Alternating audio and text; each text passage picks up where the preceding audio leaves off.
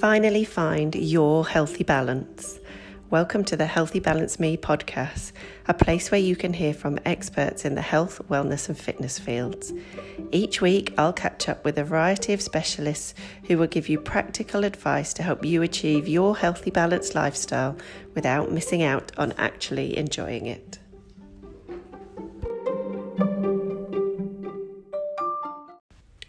This fascinating talk with Daniela Cook, functional health coach and founder of Positive Health Space, is absolutely a must listen for anyone whose child has special educational needs, such as dyslexia, dyspraxia, ADHD, or autism.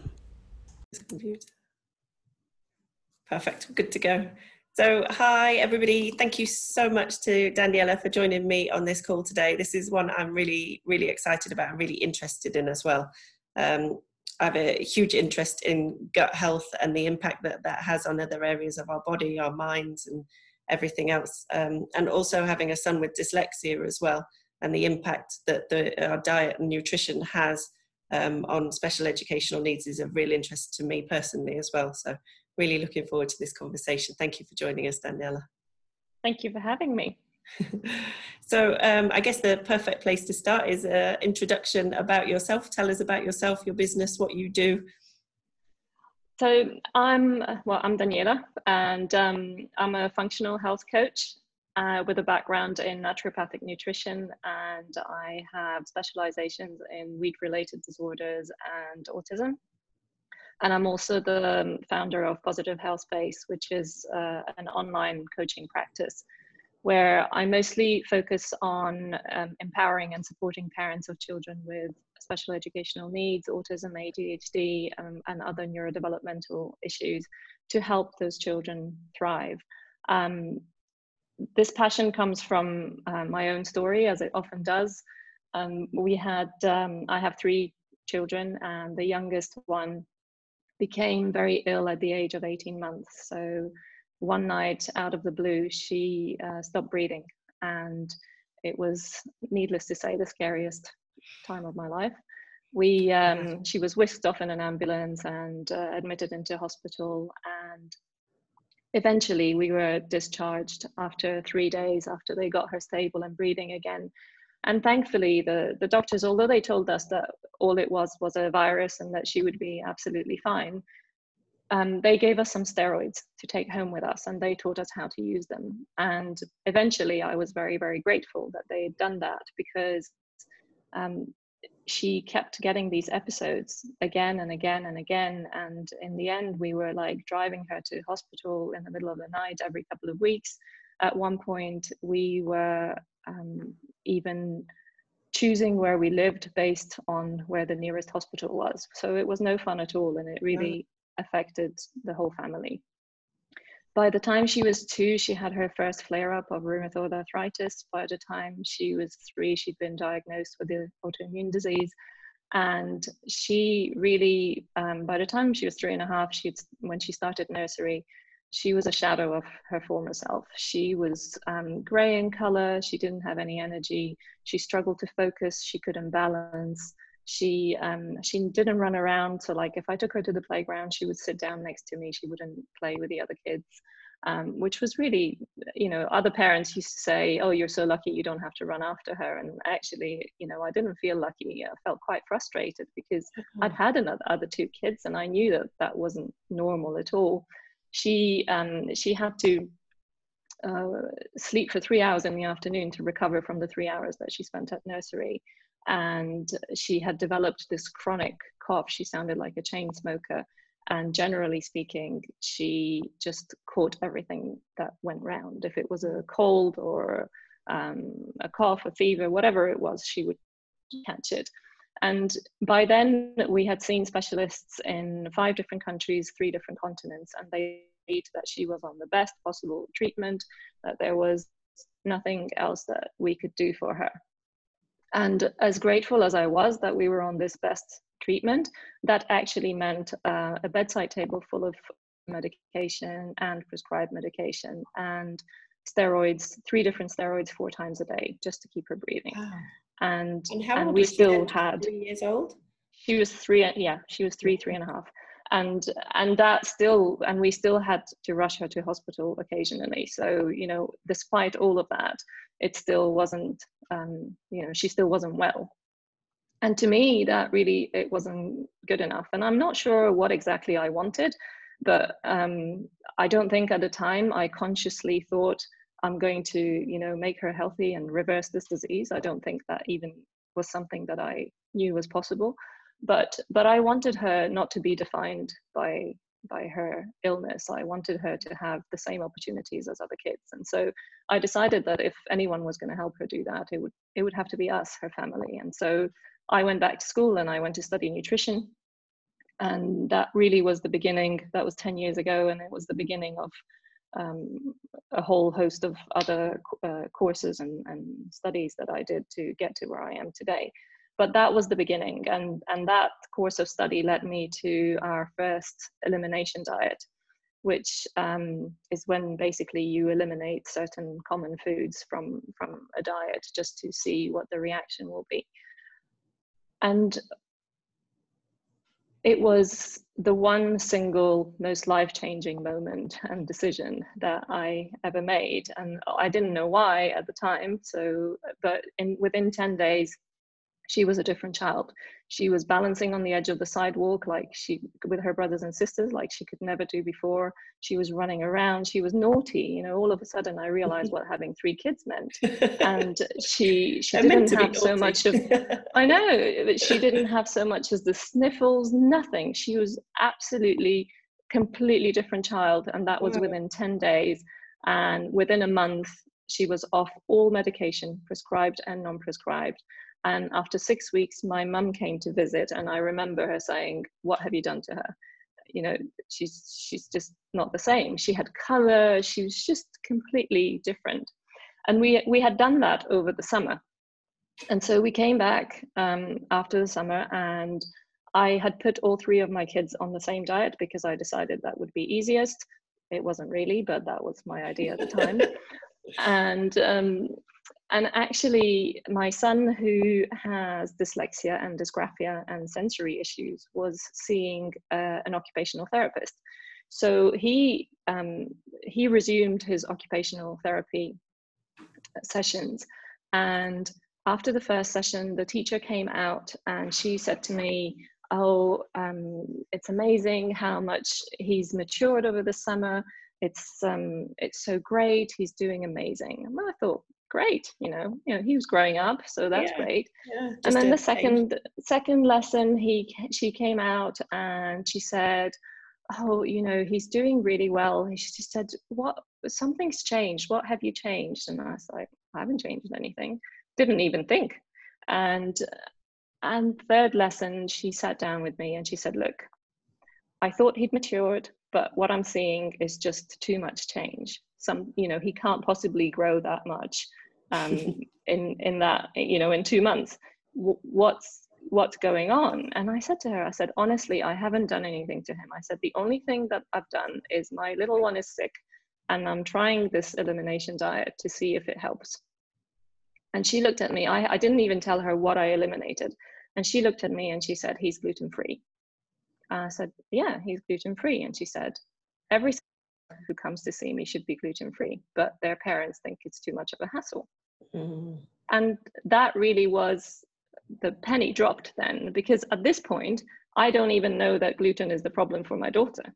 At this point, yeah. I've just done one elimination diet and I know that they're all better, but I've got no clue like how, why, what's going on. And so from so then was on. that the only thing you eliminated then when you did the diet? No, gluten. No, no, no. Okay we eliminated gluten, dairy, soy, yeah. uh, potato. There was a whole list. It was at least 12 things. Um, eggs, I think all the common ones. Um, yeah. that you know that could be causing problems and that's why i didn't know which one it was that was causing the problem and it took actually took me a very long time after that i mean i'd love to tell you that that one elimination diet fixed my daughter it didn't it took another six years of work to actually get her um, where she is today, where she's healthy and she has no markers for autoimmune disease. But um, it was uh, it was that first elimination diet that told us there was hope you know yeah. she could be better um, and and we were on the right track but at the time if you think this was 10 years ago 10 years ago people thought you, can, you, you do an elimination diet and then you reintroduce stuff nobody yeah. thought that gluten was to stay out. There were very few, few people at the time that were saying this um, and and they were like hidden away places. You, you really had to work hard to find them. And so after she made that comment i went home and started you know in books about gluten and trying to figure out what was going on. And eventually that led me to the fact that um, it was also the issue for my daughter but the, this idea that so many kids with special educational needs need to be gluten free sort of stayed with me. So once my daughter was better, I sort of shifted completely into trying to um, focus much more on children with special educational needs. So that's where we are today. Yeah. It, it, it's really incredible. And like you were saying the, the difference you noticed in your daughter and your son really over quite a short period of time. Yeah. And yeah even even my other daughter who wasn't really um, she was an innocent bystander the only thing she had i mean see that's the other thing. I didn't think that they were the, i had one that used to stop breathing. To me that was a problem mm-hmm. but the fact that my son had special educational needs well i thought that's just the way it is the fact that he had migraines from the age of seven i thought that was luck of the draw you know he, it was genetic and he just got it the mm. fact that he had mouth ulcers all the time i thought that's normal well all these things disappeared i mean obviously the dyslexia doesn't disappear but it, it it's hard to manage um, yeah. And my other daughter she used to get these mysterious rashes that nobody could tell me what they were due to or where they were coming from they disappeared and all and she used to be quite confrontational and oppositional um, you know anything to create a fight she'd be there and of course, I now realize that that was a behavioral issue. But at the time, it wasn't bad enough. And I had other things to worry about that it didn't really, you know, I just thought she was a difficult child. That was the end of that. I didn't think of them as problems. It was only yeah. once I removed things and my children were different that I realized that actually we had a problem. Yeah. So, and I, and I think that's very, very common. You know, people don't realize until they make the change no absolutely i mean it was 100% the same for us you know james uh, my youngest has a gluten and dairy allergy so and that was diagnosed when he was quite young but again from us really pushing it and making sure he got to see the right people and to find out what the cause of his autoimmune disease actually was um, and then once we changed his diet, we changed Harry's diet as well. And that's had an effect, I think, on his concentration. You know, the other sort of illnesses that he would get from time to time, they're both much healthier children because of it. And their attention span is better for it. They sleep really well. And I think a lot of people, you sort of start with the ones that are causing the, like the biggest problem, I guess, like you say, the one that's not breathing or the one who has really bad stomach issues. You don't necessarily yeah. think of the effect that it could have on these sort of the special educational needs side as well. Yeah, and actually, um, since we've done this, so since that very first elimination diet, my, ch- my the girls, I don't think my son has, but the girls have been on antibiotics once mm. in the last ten years. Yeah. So they haven't even been that sick that would require. Uh, so it's it's had an amazing effect. Yeah, absolutely. And mine are exactly the same. You know, when James was younger and he was suffering with his autoimmune disease, regularly on antibiotics with stomach issues and um, various different things, and they were putting him on um, what's the, the medication for constipation relief and all these different the laxatives the, the laxatives basically and changing his diet has had a huge impact on all of those things as well yeah yeah so so now you're working with people whose children have special educational needs and looking at it from a diet perspective? Yeah so we look at it from a, a lifestyle perspective and it's so the most the majority of people i see through my practice are um, either children who um, are diagnosed with uh, special educational need, um, be it dyslexia, dyspraxia, uh, dyscalculia, autism, ADHD, you name it, there's hundreds. Um, or sometimes they're not diagnosed, but the school is pushing for a diagnosis mm-hmm. and the parents like especially when it's adhd the parents know that going down that route means ending up with medication and either they're not ready or they're not convinced or they're not sure that it's the right thing to do and so um, i see those. And i also see people who have um, food allergies that they don't know how to deal with um, and people who really are at the end of the line. They've seen like different uh, practitioners and I had one uh, family recently where you know the child is displaying signs of autism, but the the doctor is convinced that it's not autism; it's just terrible twos.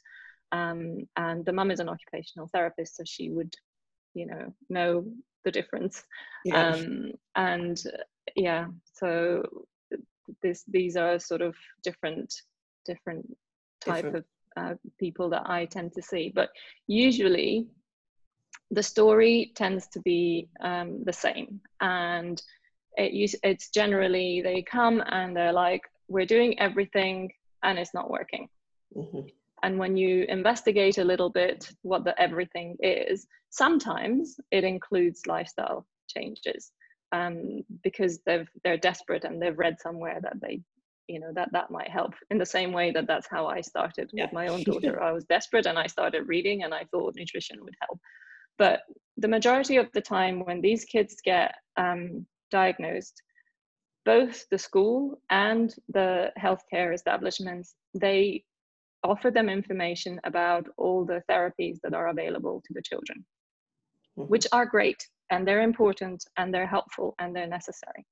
But not a single one of them usually mentions food or lifestyle changes mm-hmm. or what might be able to help this child and and whilst uh, whilst not every it's junk food like dr sears famously said you put junk food in a child's brain and you get junk behavior junk mood and junk learning. And it's as simple as that. So it's it does have an impact. It has a big impact and it does need to be talked about. So a lot of the times these kids are having the best therapies. They're having supports teachers in class but they're not having the basic foundational um, pieces addressed. So then nobody is looking at how their body is actually functioning. You know how is mm. their brain working? Is it uh, does it need help? Does it need support? How what's going on in the gut? So think about yourself. If you had a pounding headache every day and i'm asking you to do additional therapy every afternoon will you learn that much? No. No. No. If you have if you have a really bad tummy ache and i'm asking you to come and do imaginary play with me it's not going to happen. I mean it will happen because the children think they don't have a choice and eventually they do it. Some of them become a bit oppositional but generally speaking mm. they're not making the most. when you have a really bad stomach. Your whole body feels rough. Your head is fuzzy. You feel foggy and lethargic exactly. And and what normally what i get from parents at this point is well but he doesn't feel like that because he's not telling us. Well you have two problems with that. One that um, some especially in the case of autism a lot of them are non-verbal and so sometimes they're not able to tell mm-hmm. you but on the other the, you know the ones who are able to tell you a lot of them have felt like that for as long as they've been able to remember. That's and so normal. they can't tell you because to them that's normal.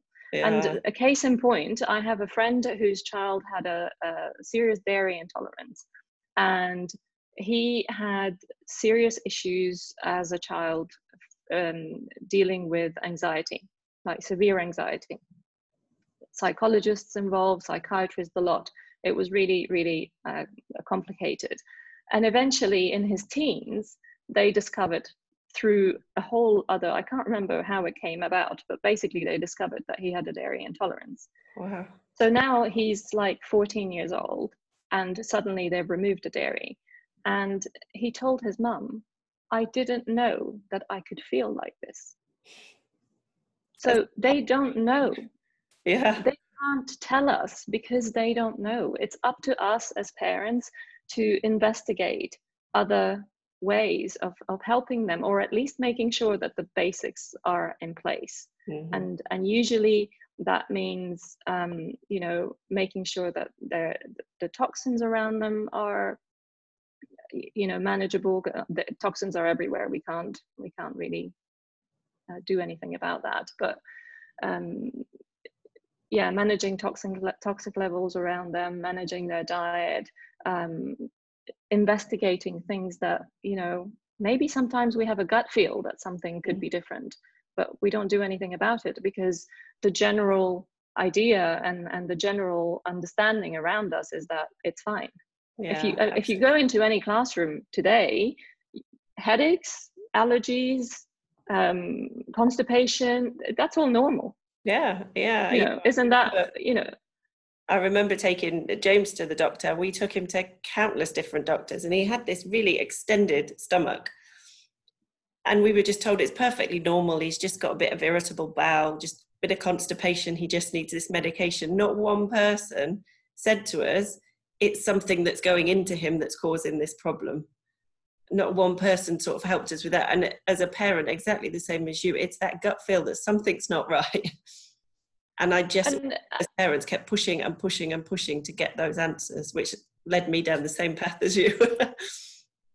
yeah, and and if you think about it, I mean, you were lucky in the sense that something was going on in the gut, and yeah. so it was see. obvious. And yeah. I mean, you could see it, and it's it makes somewhat sense that something that you're eating and is going into your gut could be upsetting it. Yeah. The problem with um, things like special educational needs and brain fog and mood and, and behavior is that it's not always that simple to relate yeah. it to the gut. And so people don't think that there is, you know, there is that connection.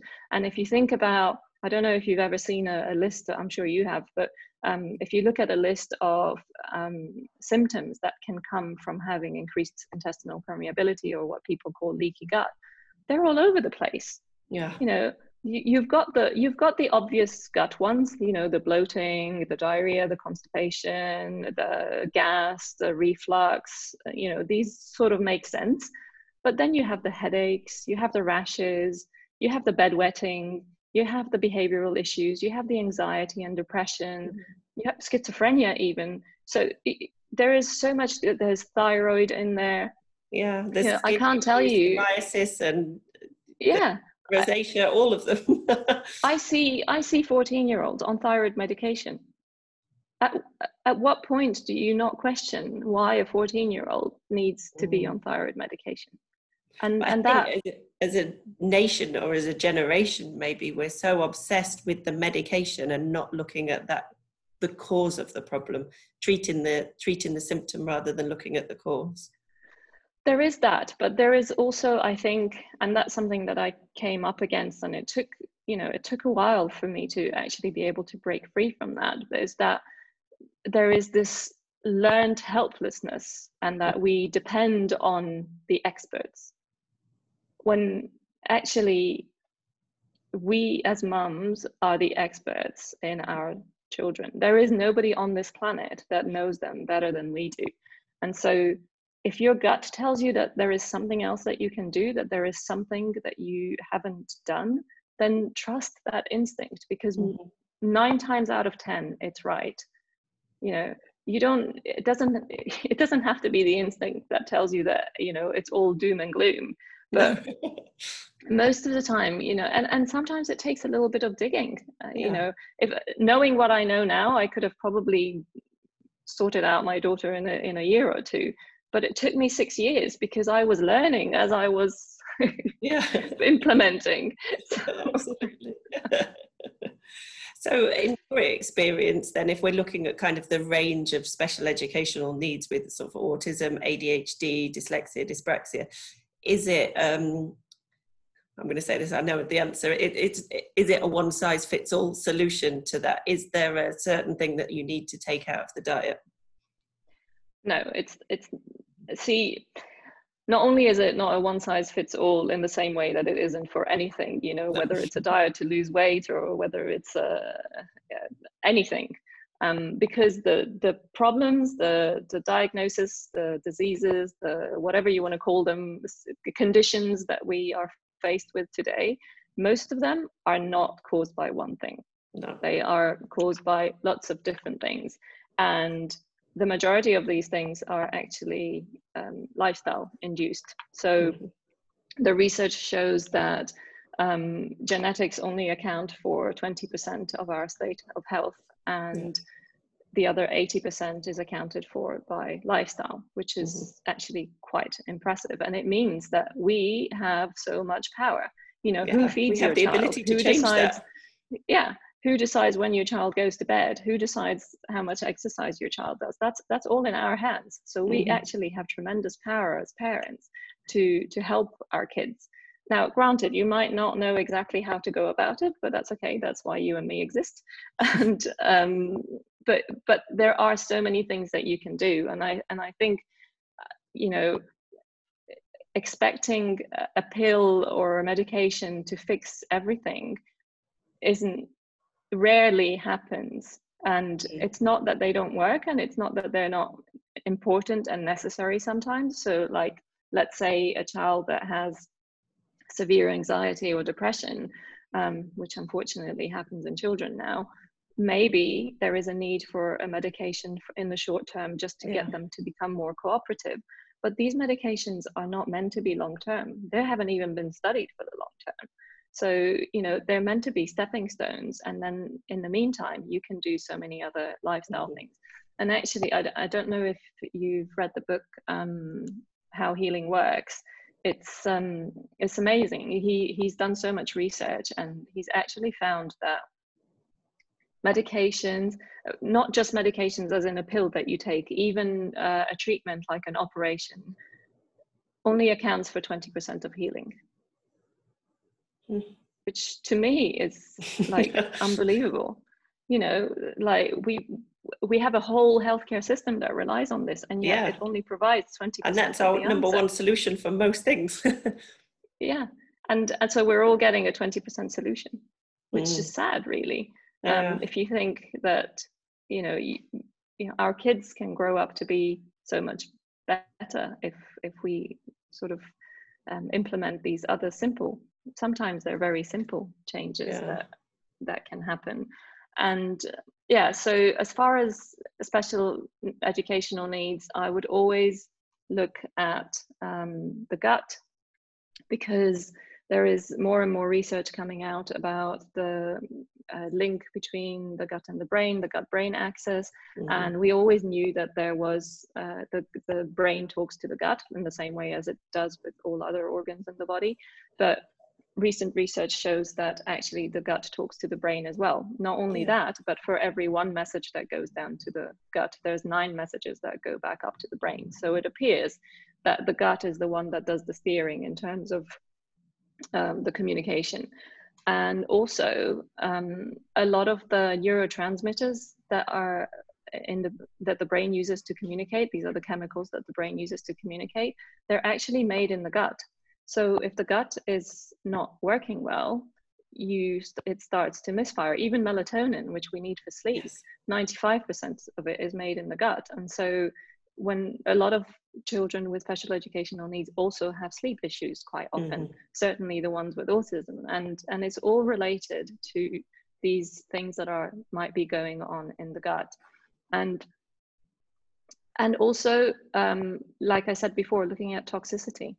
Um, now that this is also a touchy subject because a lot of the parents that come to me as part of their we're doing everything is we've also you know we've we're careful with what we put on our child's skin we're careful with what we use at home we've removed all the plastics we, you know they have done a lot of work to yeah. actually try and get toxins out of their child's environment which is absolutely brilliant but unfortunately what they don't realize is that toxins can be built inside our body, can be made inside our body by our. And so, if you have a child who's constipated, well, our bowels are the number one way to get toxins out of the body. If your child is constipated, these toxins are staying inside and they're recirculating, and eventually they're getting to the brain. So, um, it, it that will have an impact on how your child is able to process.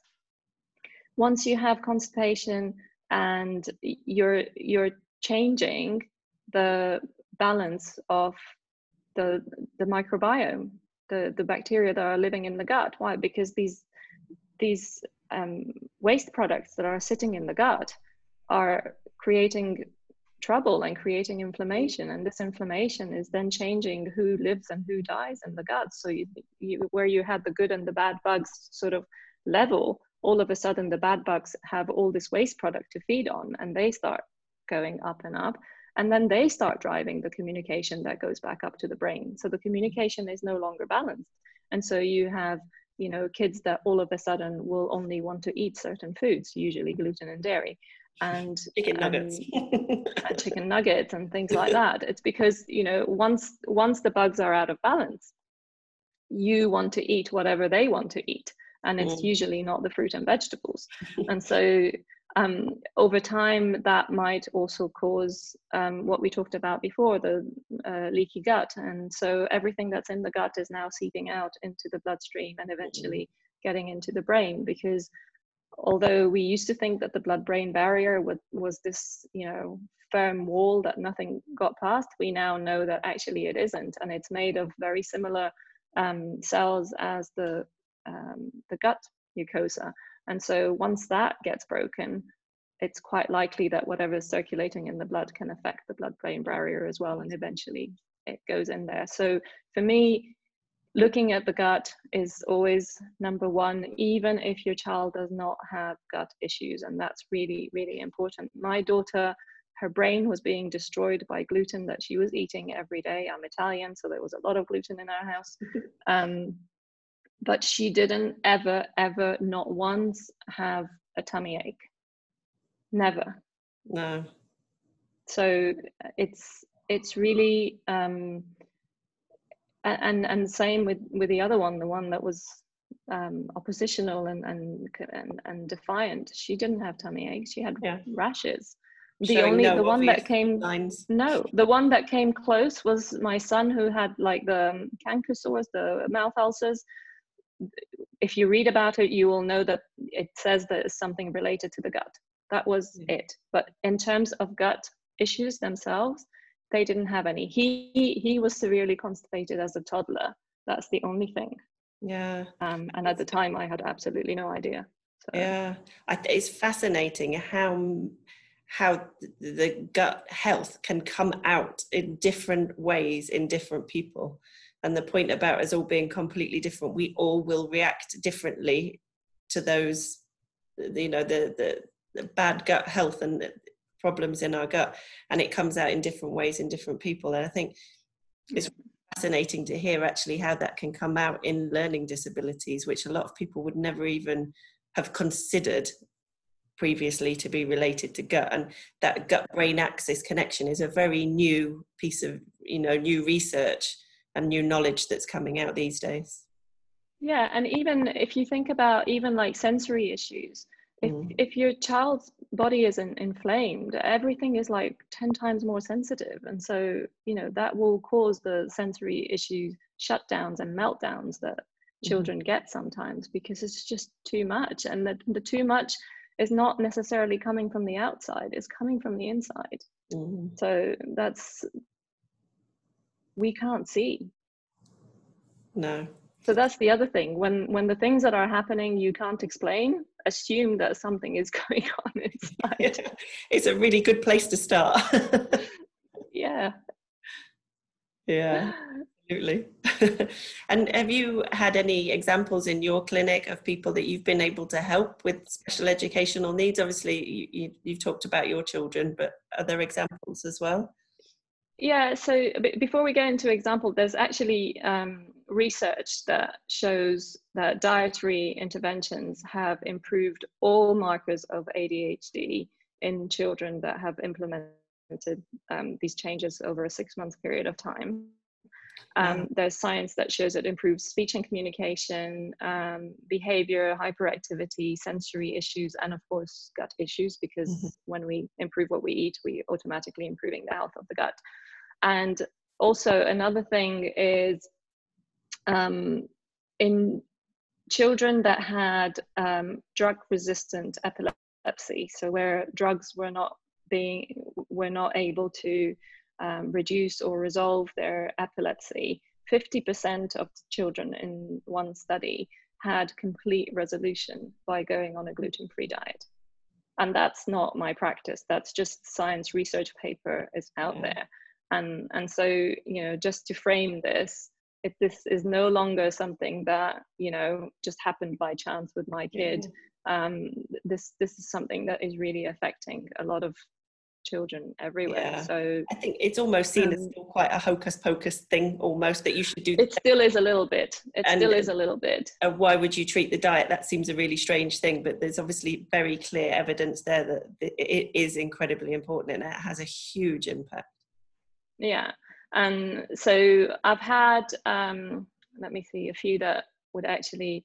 So I had one uh, six-year-old. He had ADHD and they came to me because school was pushing for medication and the mum was just not um, happy with that idea so she just wanted to see if there's anything that we could do before she went down the medication route and he was we put him on an elimination diet um, and within three weeks he had gone up uh, two reading levels and he'd read he'd written his first paragraph. Up until that point he was only able to write like a short three or four word sentence. So that was quite impressive. And in his case um, both gluten and dairy were removed and sugar. Sugar used to be a big yeah. problem for him. Um, yeah. and it's funny i actually ran into his mum a few days ago. He's, he's much older now. This story is quite old. Um, and and she was saying that you know he's much better able to he's still eliminating certain things and he's much better able to recognize what suits him and what doesn't. And so now that he's older he's actually making the choices for himself which is really really good yeah that's fantastic. Um, yeah I think I had the other point sorry just for the, the the changes as well you know your gut actually you can change the bacteria in your gut your gut microbiome yeah.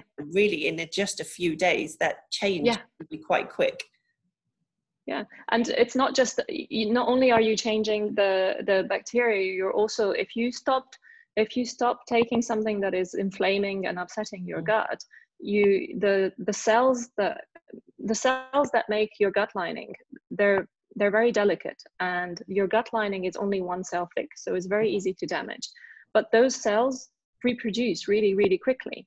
So even a celiac person if you take gluten away within two weeks they feel better. Yeah because because you've because the cells have had time to to rebuild mm. in those two weeks. It's like when you burn your tongue within two or three days you don't feel it anymore because the cells have re, you know built up again. Yeah. so those have that you burned have died and gone away and the new ones have come up. So different parts of the body reproduce at different speeds. So obviously your bones take much longer. Mm. your tongue takes a few days. Your gut takes a couple of weeks. So mm. it's um it's it's that also that helps. So all of a sudden your your gut is rebuilding and it's feeling a little bit stronger. So you removing the stuff is a bit like giving it a holiday. And like uh, we were we were mentioning the other day about people thinking that when you remove a food you become intolerant to it mm-hmm. and you develop this allergy. Well actually that's not the case. The allergy is probably has always been there. It's just that your body was so tired that it, it if it got fed up telling you that there was a problem. But when when you when you remove the food and your gut has a chance to heal, then when you reintroduce it, it's like you've been on holiday and you've come back. You're full of energy, and yeah. so the gut is now telling you, "Hang on a minute, I really oh, don't like this." yeah. yeah. But it's like you know, if I sit here and keep doing that, at some point I'll get a bruise. it will hurt for a while, but if I keep doing it, I won't feel it anymore. Mm-hmm. And it's the same thing. If you keep putting in a food that is upsetting your immune system, at one point your immune system will say, you know what, I can't deal with this anymore. Yeah. It's still dealing with it inside, but it stops telling, telling, you. you. yeah. Yeah, and yeah. I think one of the other points that you made there as well about the the little boy being having a gluten and dairy allergy, and that was something that we experienced as well. So I think sometimes you think it might be one or the other, um, and the advice is maybe try removing gluten. So we tried that, and it didn't have an effect. Then we tried removing dairy, yeah. and that didn't have an effect. And it's not till you do a full elimination diet, like you're talking about, where you really yeah. do it properly, that you really see the full effects and then you can start yeah. figuring out what the cause is yeah and it's like if you have like three stones in your shoe if you remove one it's still going to hurt yeah. it's not going to make a difference you know um, and and quite often it's not always so like my my girls can can take dairy. They it's just gluten that's an issue for them. Yeah. But so it's not everybody that is both but a lot of a lot of times it is both. And um and you just need to figure it out. So another one and, and even in this case well actually in this case i don't know if it was both. Both were eliminated. But um, so this is a, a teen um, suffered from really really severe dyslexia dyscalculia um, for his whole life very very intelligent and he really struggled to to keep up um, just with the physical work. So mm. brain wise, he was there, but like physically doing the work was really tough to the point like he had um, he had help in in school, he had help at home after school, and still was struggling to finish his work. And what um, it, it, came about because he was now a teen and started reading and was thinking about changing his diet and um, didn't really know what to do, had had looked at paleo and keto and um, had heard that keto was good for the brain and so on. And I just said, you know, before you go into down all these different routes, I said, let's just try just gluten and dairy. Let's just take those out for two, three weeks. Let's just see what happens. Okay. Within 10 days, he didn't need any of his, not at home and not at school. At school, he had minimal support and and that was incredible yeah but but he actually had a lot of um, not negative feedback but a lot of pressure at home because he was older now so he was like making his own decision that not not to be gluten and dairy free and as far as because it's difficult. Yeah. But as far as he was concerned, you know, it was poison for him. Yeah. And to him, to his brain, it was. And that's the other thing that, um, you know, you were saying people remove one thing and, and they don't get a result. Also, another thing that happens is people do the food intolerance tests. Yes. And now, number one, these tests are not diagnostic. So, you know, that they don't mean that you have anything specific.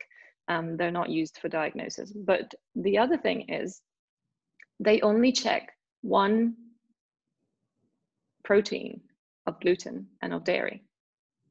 They don't check all of them. There's like 60 proteins of gluten. Most of them we haven't even studied. The one that's been studied most is gliadin, and that's the one that is all over the food intolerance tests. Mm-hmm. But there is and, and, and these are the blood tests. But there's another test, which is the gluten and dairy peptides, which is a urine test, which checks for the casomorphins and gluteomorphins. And these are peptides of gluten and dairy that actually have an opiate, op, yeah, opiate, re, oh, sorry, they attach to the opiate receptors in the brain. And so they act like morphine and like other drugs. Mm. So in those kids, the food intolerance test will say that they're okay with gluten and dairy. But that doesn't mean that it's not putting their brain on drugs. Mm. So imagine permanently, permanently. So imagine if your brain is permanently foggy from the foods that you're eating. Mm. So how how can you expect no matter how many therapies you throw at this child no matter how how you know the best therapist that you pay for that doesn't work because this child's brain is just completely foggy the effort that mm. this child is making is just unbelievable yeah. And like we were talking about before you know the effect then on the sleep um, and you know they've got a foggy brain and they're maybe struggling and they're hyperactive they're struggling to get to sleep at night so then they're not getting enough sleep so then that knocks into the next day. And all of these things just keep building up together yeah. and have a yeah, yeah, yeah. effect and, on each other. Yeah it becomes a vicious cycle. Yeah. Yeah and and then and, and then you get to the point where they come to you and they're like well we don't know what to do anymore yeah. And, and and then you have to say well let's look at the gut. And there's like really? We're not sleeping and you want to yeah. you want to look at my gut? What? Yeah. Okay i think we're going to have to leave it there. Um, we're running out of time but that was fantastic. I really really enjoyed listening. You have so much knowledge and so much information. It's fascinating listening to you I could listen to you all day. Thank you. Um, if anybody has any questions, how do they get in touch with you and find out more about what you do? So you can get in touch with me through my website. It's www.positivehealthspace.com. And um, I have a few freebies on there. There's a free health check that you can do for yourself or your child. There's a free ebook on gluten if you want to learn more um, about what it could do and, and the effects. Um, I've got a, a, free checklist to help you add more fruit and color uh, to your child's diet and also a autism ADHD common symptoms check reference checklist, which is if you want to try and do things at home by yourself before you see someone, it will sort of give you a guide. And although it's symptoms that are typically typically common for autism and ADHD, they are common to other um, kids mm-hmm. as well. So there is benefit from there. These two, you can also the the checklists you can also get through um, Facebook and Instagram um, at Positive Health Space. And um, for people who are listening to this during the month of June, if they have any questions and want to get in touch to find out a bit more, um, or to have their question answered if they have like one specific issue that they would like some guidance on, then I'm happy to do a 15 minute free chat um, to anyone who uh, who needs it. They just have to email me and mention the podcast and as long as it's within June, I'll honour that for you. Perfect. Thank you very much. Thank you so much for your time. I've really enjoyed today. Thank You're very welcome. okay, we'll leave it there. Thank you very much. Bye-bye. Bye.